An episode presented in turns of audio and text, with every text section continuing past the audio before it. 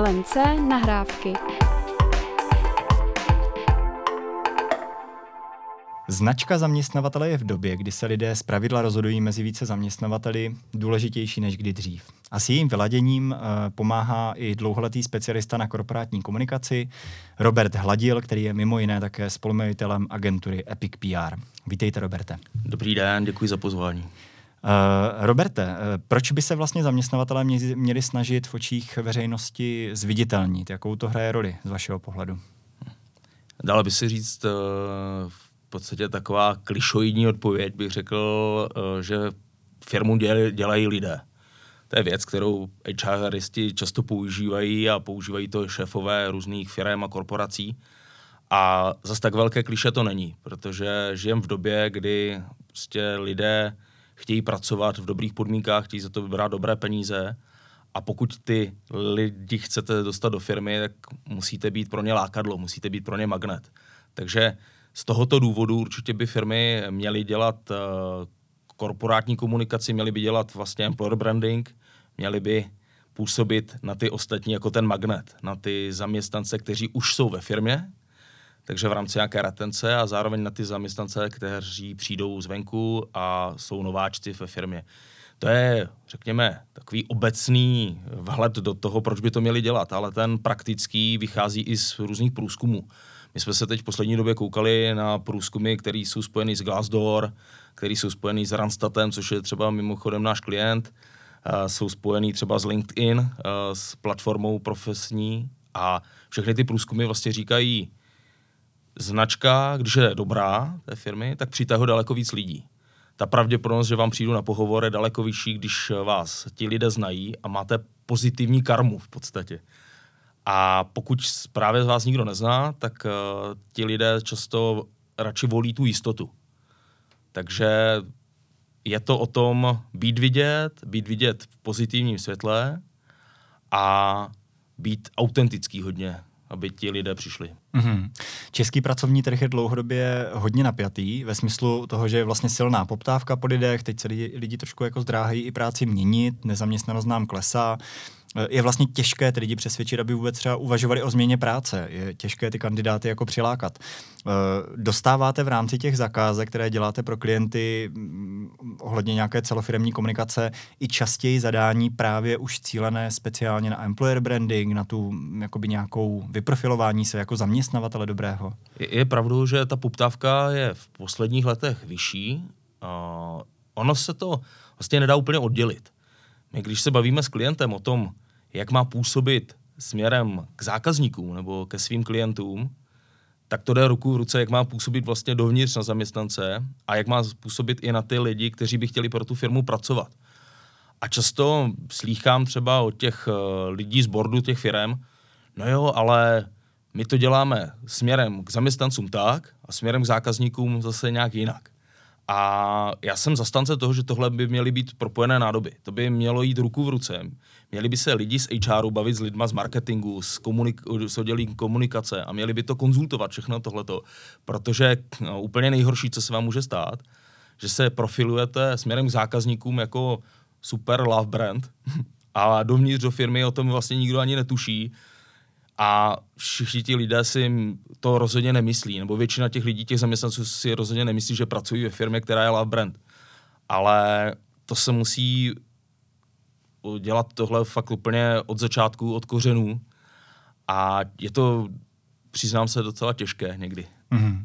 A roste nějak to pochopení i třeba na úrovni top managementu, že je potřeba taková právě konzistence v komunikaci, eh, že ta sdělení na venek a dovnitř se nemůžou úplně výrazně lišit. Nebo i třeba to pochopení, že je potřeba být autentický, že není dobré vlastně ty věci jako přehánět, lakovat příliš na růžovo. Vidíte tady nějaký posun za poslední ono roky? To, ono je to zajímavá otázka v tom, že já bych tam viděl dvě, dvě totiž skupiny takové. Uh, když si vezmete, v České republice působí mnoho zahraničních firm, velké korporace, pro které my taky pracujeme. A tam je to vidět jako dost výrazně. Tam na tom už roky, dlouhé roky pracují, aby byl takový ten balans mezi tím životem toho zaměstnance a tou jeho prací, o čem se pořád teď i, i hodně mluví. Ale oni se na to připravovali už podle mě třeba před deseti lety možná i před 20 některé ty firmy. A myslím si, že mají to docela dobře vykoumáno, docela dobře to zmákli a teď uh, vlastně sklízí ovoce, protože ti lidé v těch firmách, eh, nech, nechci říkat, že jsou šťastnější, ale jsou loajálnější. To je uh, evidentní, to vidíme i my při té naší práci. A pak jsou tady třeba poměrně velké rodinné firmy třeba, nebo Čechy vlastněné firmy, které nejsou součástí žádné velké skupiny a často ti majitele jsou lidé třeba z 90. let, kdy prostě tu firmu budovali v potu tváře úplně na zelené louce. A pro ně je to něco, co je jako těžko přijatelné. Oni to nemají jako v DNA tady to uvažování.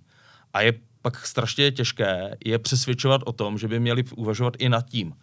Mm-hmm. No, že spíš vždycky žili v tom systému, uh, lidí je dost, málo je práce. A tu my musíme si hlavně hlídat tu salesovou stránku a získávat nové klienty nebo upevňovat vztahy s těmi starými, ale co se týkalo lidí, to nikdy moc neřešili. A teď vlastně všechno se to dostalo do takového trošku trichtýře a i tady ti uh, matadoři, kteří vlastně na tímhle trošku vždycky ohrnovali nos a uh, eh, HR oddělení, tam byla trošku pupelka, stejně jako marketingový oddělení, tak najednou si říkají, no jo, ale mm, já vidím čísla. Jo. Oni se pak podívají na čísla a zjišťují, že třeba mají obrovskou fluktuaci zaměstnanců.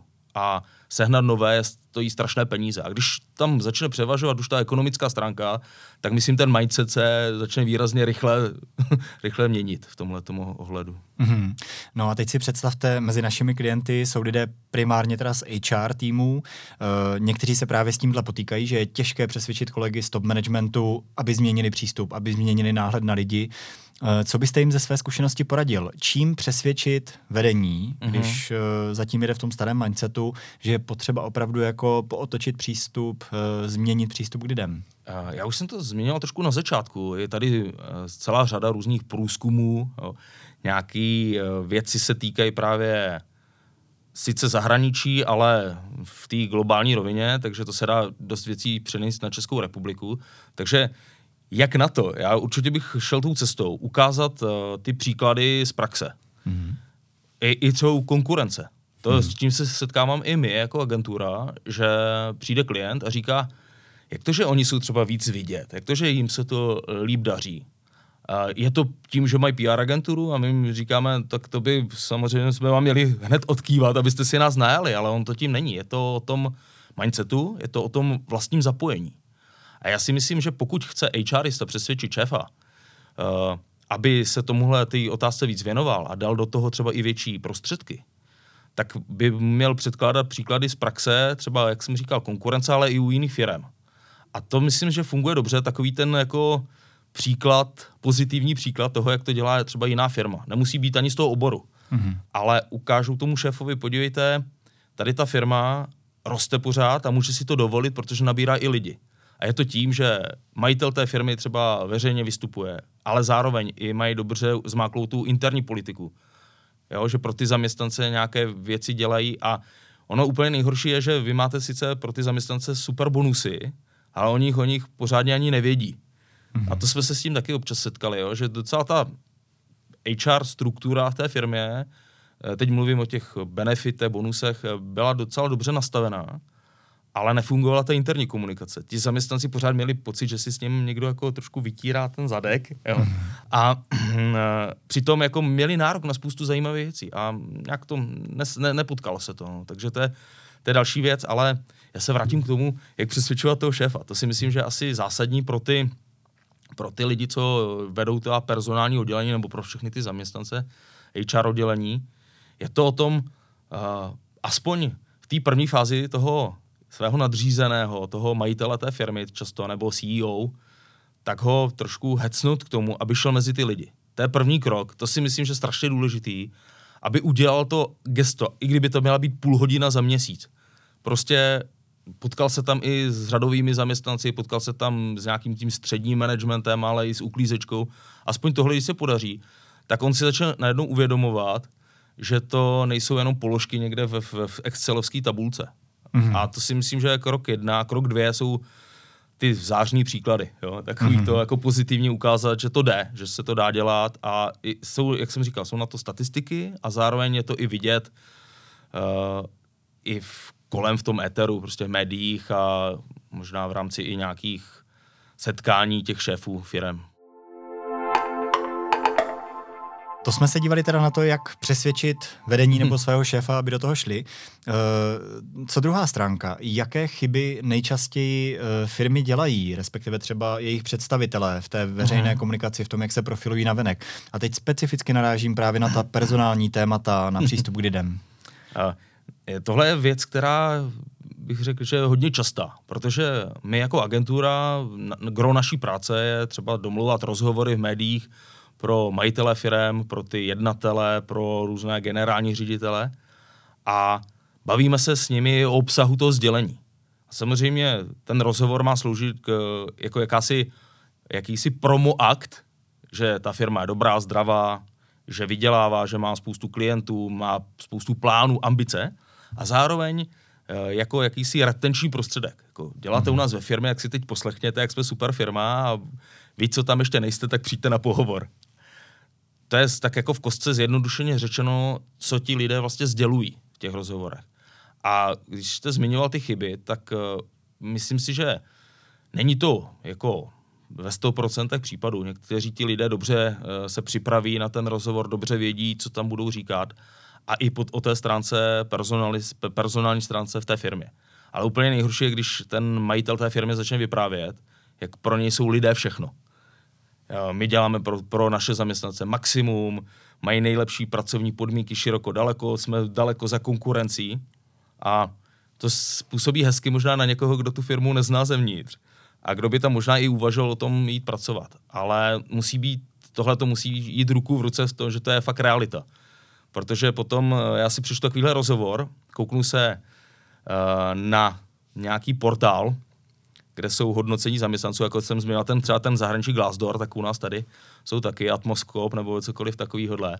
A teď tam vidíme, jak ty zaměstnanci v životě už bych tam nikdy nešel, nedoporučil bych to nikomu. Jo, sedřou vás tam za rok z kůže, jo, děláte 12 hodin denně, bonusy nula a tak. A teď to naprosto diametrálně se rozchází s tím, co říkal ten majitel firmy. Takže to, to je velká chyba. A druhá velká chyba, s kterou my se setkáváme v praxi, je to, že ta firma komunuje jako, jako nekonzistentně. Že skáče, že, že vlastně souvisí to i s tím, že pokud vy chcete uh, mít nějakou identitu, nějakou brandovou identitu, tak je dobrý si to říct na začátku. Jsme pankáči, jsme konzervativní, extrémně třeba, a k něčemu se přiklonit. A obrovský problém, a týká se to velkého množství firm. Oni vlastně nevědí, co, co, co jsou, uh, jakou mají filozofii. A ono to souvisí jak dovnitř, tak ven. Protože vy si chcete koupit uh, i zboží od firmy a teď je to čím dál častější. Dřív to bylo třeba hodně o tom, jako ti to mají třeba levnější, jo? nebo mají lepší obaly, nebo mají lepší servis. A teď je to i hodně o tom, uh, jakou, jaký má ta, ta firma nastavení, co dává za message do, ven jako do společnosti. A hodně se řeší udržitelnost, nějaká uh, přístup vlastně třeba k ekologii. A teď ta firma je třeba pět let jede na tom, že jsou opravdu jako všechny tyhle věci jsou jim velmi blízký, mají to v DNA a pak se tam promění třeba, nevím, člen, členové boardu nebo část managementu a po pěti letech úplně otočí kormidlo a začnou říkat, že tohle je vlastně úplně jedno, že hlavně chtějí třeba levné zboží pro zákazníky a nějaká udržitelnost je pro ně jako vedlejší. A to si myslím, že taky ta druhá jako z nejčastějších chyb. Mm-hmm. A netýká se tohle třeba právě těch firm, které v něčem můžou mít výhodu, ty nadnárodní, zahraničně vlastněné, které ale častěji taky rotují třeba management i z různých zemí, mm-hmm. dělají rotace a tam opravdu třeba co dva roky, co tři roky se vymění část vedení eh, a je těžké vlastně udržet nějakou kontinualitu v té komunikaci. Může to být určitě problém, ale já si myslím, že zrovna tyhle ty firmy uh, extrémně dbají na to, aby měli určenou tu identitu. Mm-hmm. Opravdu vím, že některé firmy třeba co dva roky eh, si najmou nějakou externí agenturu, která jim vlastně s tou brand identitou pomáhá a hledají právě takový ty dobrý, pozitivní věci, která, který s tou firmou souzní. Mm-hmm. A zároveň i ty špatný. Co třeba zákazník vnímá negativně, nebo i zaměstnanec, když dělá nějaký interní audity, což je jako samou o sebe kapitola, protože pokud se bavíme o tom, abyste měl dobrý vztah eh, se svými zaměstnanci, s těmi stávajícími, s těmi budoucími, tak je dobré prostě sledovat, co si ti lidé myslí. Mm-hmm. A to se moc neděje, bohužel. Mm-hmm. Ona ta brand identita nebo identita firmy obecně už je takový ten konstrukt, eh, který obaluje nějaký účel firmy a vizi, mm. proč tady vlastně je, co pro ty lidi dělá. Uh, vidíte tady na českém trhu příklady firm, které opravdu umí dobře pracovat s tím svým posláním, s vizí, dobře ji odkomunikovat? Určitě tady je, těch firm poměrně dost a přibývá jich. Jo. To bych určitě řekl ze svého profesního hlediska. Vidím, že uh, se to stává jaká, jaká, jakousi normou. Opravdu uh, nemluvím teď o malých a středně velkých firmách. To je prostě něco, co si často ta firma ani jako nemůže v podstatě dovolit, jo, protože uh, není tam tolik rezerv na to s tímhle si víc pohrát. Na druhou stranu může si to dovolit i ta středně velká firma, která je, řekněme, víc osvícena. Chtějí na to vsadit a dělají to i s tím záměrem, že pokud se změníme zevnitř, tak se změníme i na venek a získáme i nové klienty. Ale jako vnímám to čím dál víc, že ty firmy uh, přemýšlejí tímhletím směrem. Jo? Musíme mít nějakou vlastně identitu, musíme být něčím specifičtí a jít si zatím. Jako rok za rokem si budovat tu značku a když to vezmu, tak se to fakt netýká jen těch korporací. Mm-hmm. Se to mhm. týká i domácích firm, ale na druhé straně se to zase nesmí přehánět. Nesmíte vlastně uh, překrýt, řekněme, tou filozofií ty produkty nebo ty služby, co, co nabízíte. Aby to nebylo prostě jen takový, že si vás lidi jako zafixují, jo, to je ta uvědomilá firma, oni nad tím vším, ale co dělají, to já pořádně nevím, jo. Mm-hmm. Takže i tady ty věci se často můžou stát, že se to trošku jako přežene. Mm-hmm. Ale je, je, to, je to vidět, že eh, to přichází do Čech a už je to tady jako pěknou řádku let. Mm-hmm. To při tohle přemýšlení.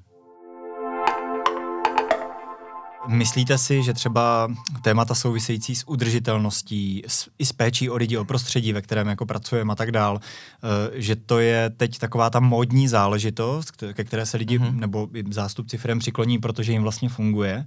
A nebo je to vlastně ten nezastavitelný trend, který doplní ten biznisový způsob uvažování, který vlastně byl desítky let managementu naprosto vlastní. Vždycky se uvažovalo hlavně nad tím, co nám to přinese, kolik vyděláme, hodnota firmy roste a tak uh-huh, dál. Uh-huh. Teď to doplňují právě tam měkčí témata.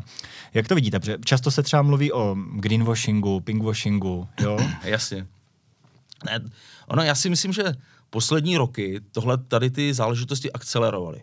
Opravdu třeba příchod uh, pandemie covidové uh, akceleroval i to, že ti lidé začali na těch home officech přemýšlet o tom vlastně daleko víc. Když já do té práce jezdím hodinu třeba, jo. Dělám pro firmu, eh, která vlastně není úplně zase tak jako čistá, jo. Je tam spousta věcí, které mi vadí. A myslím, že COVID akceleroval tenhle ten přístup. Pojďme se s těmi lidmi, pojďme pro ty lidi udělat lepší třeba podmínky, lepší prostředí a pojďme i tu filozofii nastavit tak, aby si nás ti lidé vlastně vážili, aby tam byla velká lojalita a je to, za, za mě to vidím jako obrovský generační průlom. Protože třeba generace lidí, kteří začínali pracovat v 90. letech, řešili hodně opravdu jako tu materiální stránku. Jdu někam, kde si hlavně si udělat praxi, dosáhnu nějakého kariérního růstu a vydělat velký peníze. To byla taková jako nejčastější motivace. A teď všechny i ty průzkumy, jak jsme se o nich na začátku bavili, který tady řeší prostě ten přístup lidí k eh, zaměstnavateli ukazují, že ten mindset je někde jinde už. Pořád peníze samozřejmě jsou důležitou složkou toho přemýšlení. Jako nemůžu to dělat uh, pro bono a uh, platit hypotéku. Musím si vydělat. Ale už to není jenom prostě o tomhle. A už dokonce v některých momentech u určitých typů třeba zaměstnání začíná převažovat takový to, chci dělat pro firmu, která nedevastuje planetu. Chci dělat pro firmu, která se chová slušně k lidem, nevyužívá, nevím, dětské práce, ne? úplně taky, když to jsou úplně extrémy. Ale váží si těch zaměstnanců, jo? Ne, neponižuje je, není tam v té firmě, nefunguje nějaký bossing, eh, ta firma opravdu poslouchá ty zaměstnance a tak. A je to čím dál tohle častější a myslím si, že jak jste se ptal, jestli uh, to je módní hit a nebo je to nějaká dlouhodobější věc. Rozhodně to je něco, co tady bude čím dál víc akcelerovat, čím dál víc se objevovat i v té komunikaci a i v těch náborových kampaních. Ono se stačí podívat, já nevím, do Německa, stačí se podívat do USA, ty země byly vždycky o, o pár let jako v těchto těch věcech navíc. Je pravda, že ruku v ruku se s tím jde to přehánění. Ten mm-hmm. greenwashing a taková ta přehnaná jako diverzita a že teď jsem viděl nedávno nějakou debatu, kdy BBC najelo uh, nějakou manažerku přímo na diverzitu v rámci té televize a lidi na její výroky reagovali, tak eh, dřív jsem byl moc černý, teď jsem málo černý a vyloženě to působilo jako nějaký úplně absurdní drama od Becketa, mm-hmm. že, že se to prostě otočilo tam, kde to vůbec nemělo být. Jo. Ten dobrý záměr se zvrhl v nějakou šílenost. Jo. Ale to se dostane i k nám a myslím si, že uh, ta společnost se proměňuje a myslím si, že tohle se bude řešit víc a víc a možná to sebou přinese ta negativa, že některé věci budou ad absurdum přehnány, ale už to je nezastavitelný proces a určitě to není žádný modní trend. Mm-hmm. Tak to je dobrá zpráva. Teď je to nejspíš o hledání toho balancu a konzistence mm. mezi mhm. tím, co firmy vlastně dělají a skutečně myslí vážně a tím, co říkají na venek, aby to bylo víceméně v souladu, aby to opravdu odpovídalo realitě. Mm. Uh, ono, malinko to tady padlo. Uh, ta složitější témata vlastně firmy často uchopí ve chvíli, ale i jednotlivci, kdy si to vlastně můžou dovolit, kdy mají nějakou míru zajištění, bezpečí, jsou vlastně v nějaké míře blahobytu v uvozovkách. Mm-hmm. Ale teď zjevně vlastně jsme v dost rozbouřených časech. Není to jenom o pandemii, teď do toho vstupuje i konflikt v Evropě, velký, válka. Uh, nemyslíte si, že to je něco, co může podrít tu snahu jít tím směrem k nějakému komplexnějšímu přístupu k zajímavějším tématům i pro lidi v té péči o prostředí, ve kterém děláme? Určitě, jako tohle, tohle nebudu jako popírat a je to, je to znát i na tom trhu. Prostě ty firmy, ne, že by je třeba přímo něco už ohrožovalo, což mm, může přijít třeba s topnou sezónou nebo s, opravdu třeba s nějakou další eskalací toho válečného konfliktu, ale spíše to opatrnost. A ta opatrnost může přesně vést tomu, že začnou škrtat budgety. Že si řeknou, no, my jsme tady měli super HR program uh, pro zaměstnance, který byl spojený třeba se školením těch lidí. Nejenom jako personalistů, ale celé firmy, těch zaměstnanců, i těch třeba, řekněme, té, uh, těch jako nižších kategorií. Jo? Nejenom třeba boardu a středního managementu, ale i to mělo jít na ty řadové zaměstnance. A najednou, protože to třeba bylo v plánu za 700 tisíc korun, tak se to stoplo. A teď si ta firma říká, hele, 700 se nám může hodit, jo. když je to velká korporace, tak to může být 7 milionů. Jo. A to se nám může hodit, tak poč, po, pojďme počkat, až se to trošku zastabilizuje, úplně to jako nezrušíme ten nápad, takže spíš může dojít k nějakému zpomalení tady v těch procesech. Na druhou stranu, vy když to nebudete brzdit, tak to může být pak obrovská konkurenční výhoda. Potom, co zase se ten trh začne nadechovat, jo? lidé začnou zase víc utrácet a vy budete mít díky tomu loajální zaměstnance a zároveň budete daleko uh, líp vnímaný tou veřejností jako potenciální zaměstnavatel. Takže je to takové jako na zvážení asi každé té firmy, na co se cítí a jak moc jako se třeba, uh, jsou, jaké mají rezervy a jak moc se třeba jsou odvážní riskovat. Protože ono je to spojené vůbec jako s, obecně s celým marketingem a, ně, a i komunikací, protože to není jenom o tom employer brandingu, ale to o celé té strategii, jak vlastně utrácet za tu vizibilitu té dané firmy. A všechny takové ty ukazatele, když se tady podíváme na nějaké předchozí krize, tak ukazují, že ty firmy, které vyply marketing a vyply komunikaci, tak na tom pak strašně tratili. Potom, když se to zase vrátí, protože v tu dobu, když, eh, řekněme, probíhala nějaká krize, tak byly na tom stejně jak ta konkurence. Ale jak se ten trh začal nakopávat, tak ti, co prostě neinvestovali do, do reklamy, neinvestovali do komunikace, tak uh, ty, ty lidi na ně rychle zapomněli. A ti, co investovali i během té krize, tak o to rychleji to akcelerovalo ten jejich růst a dokonce to vedlo často i k tomu, že tu konkurenci úplně jako vytlačili z toho trhu protože se bála těch investic, ale to byla cesta do pekla vlastně. A to může nastat i teď, no, že vlastně ti, co si řekl, ušetříme, vyprém a budou si myslet, jak je to pragmatické řešení, tak eh, za třeba pět let se ukáže, že to byla nejhorší chyba, kterou ta firma udělala. Mm-hmm. Teď zase ještě jednou se vrátím k tomu, zkuste se vžít do role kolegů v mm-hmm. HR, interním HR, které právě spravuje ty typicky měkčí aktivity, mm-hmm. třeba employer branding nebo nějaké zaměstnanecké programy, vzdělávání, nitrofiremní. Jo? A to jsou ty věci, na kterých se typicky jako začíná šetřit, když přichází nějaká krize. Mm-hmm. Čím byste ve vztahu k vedení nebo ke svému šéfovi argumentoval, ať tohle rozhodně nevypínáme celé, mm-hmm. protože to prostě potřebujeme. Já možná použiju z takové trochu kliše. Jo? Ono se říká, že eh, člověk by tu krizi měl brát jako příležitost. Ne jako hrozbu, ale jako příležitost. A já si myslím, že teďka, pokud opravdu dojde třeba poklesu, ať už z eh, nákupu spotřebitelů, eh, ať už přijde nějaký pokles i v poptávce po službách, po zboží, tak to povede k tomu, že některé firmy budou muset propouštět neříkám, že zaniknou, ale budou propouštět a na trh se dostanou zajímaví lidé, kteří zase by mohli pomoct někde jinde. A pokud ten HRista teď bude za šéfem obhajovat nějaký svůj budget, třeba na příští rok, tak s tímhle by měl pracovat. Měl by říct, uh, ta doba teď přináší volné lidi na trhu. My jsme tady neměli, roky jsme na to čekali. Teď je možný, ono jich zase nebude tolik, jo, protože já zase nechci být přehnaný skeptik, na rozdíl od rů, různých lidí, třeba jako je můj kamarád Lukáš Kovanda, který eh, dost často mluví o tom, že ta krize bude fakt hluboká. Já pořád věřím, že nebude tak extrémně hluboká. A, ale určitě to přinese to, že k nějakému propuštění dojde. Hmm. A teď vlastně dřív to byl obrovský problém, protože když jste toho člověka chtěli získat, tak jste museli, já nevím, využít nějaký headhunterů, kteří mu několik měsíců nadbíhali a slibovali mu modré z nebe. Teď ten člověk se může na tom trhu práce objevit poměrně rychle a může být, eh, tak, tak jak se o tom mluví třeba v NHL, to ten volný hráč bez smlouvy, který ho prostě nepřetáhnete uh, za, mm, řekněme, až jako krvavých podmínek, ale teď ho můžete mít v podstatě gratis a vaši firmu to zase jako posune úplně někam jinam. Takže tohle bych, s tímhle bych hodně argumentoval.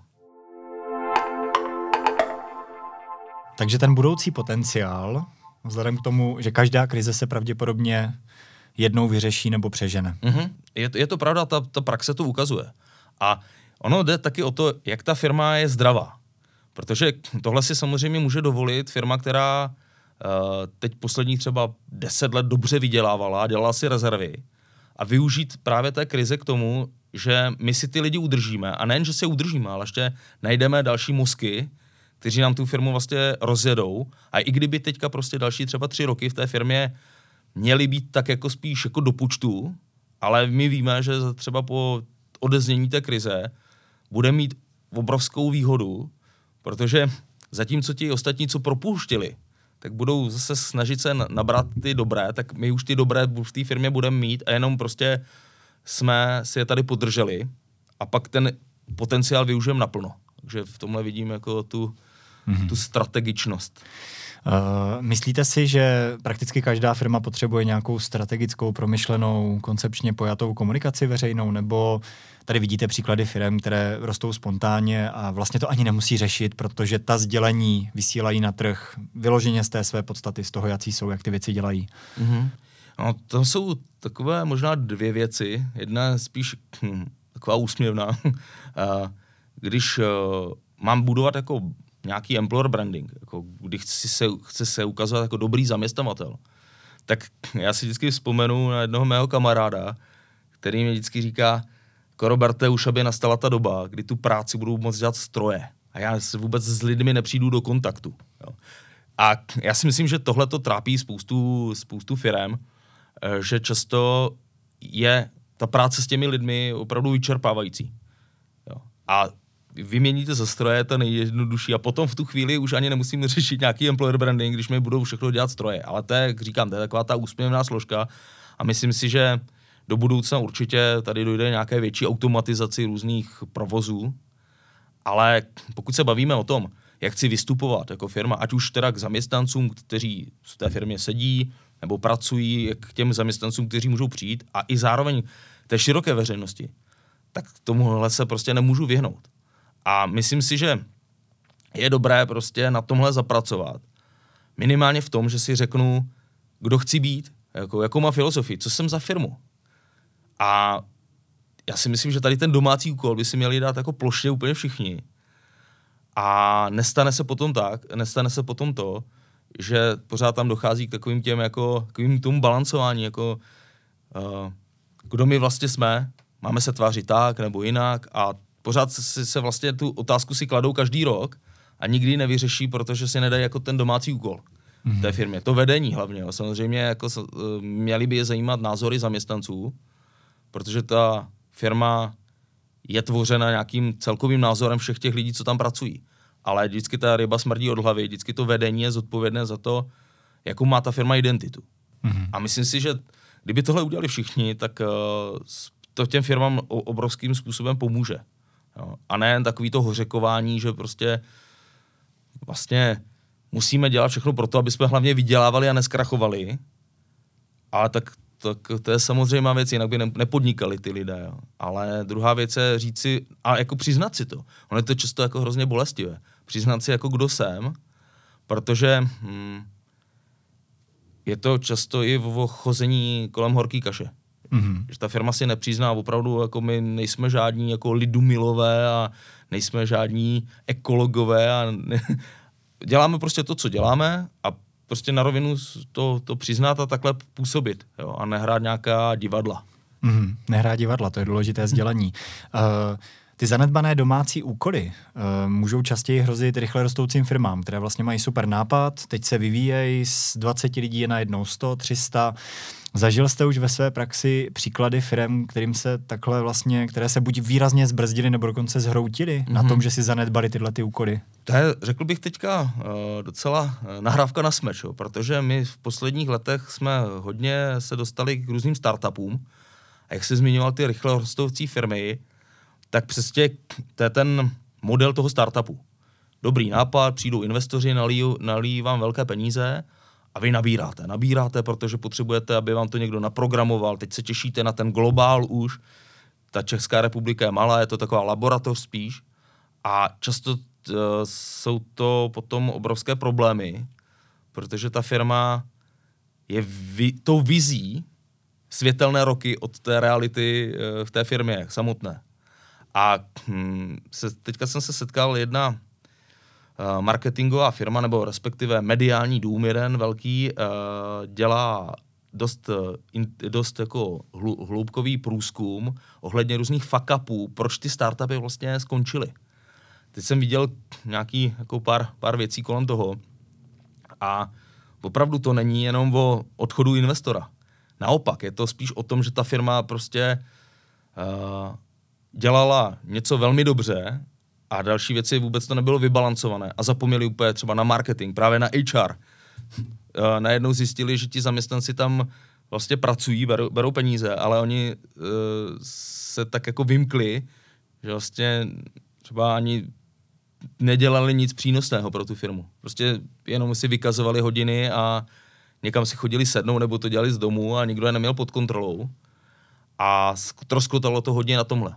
No. A nebo možná i na takovém tom jako efektu nějakého úspěchu velkého a utratili se peníze třeba za opravdu nesmysly a, a ta firma se potom zhroutila. No.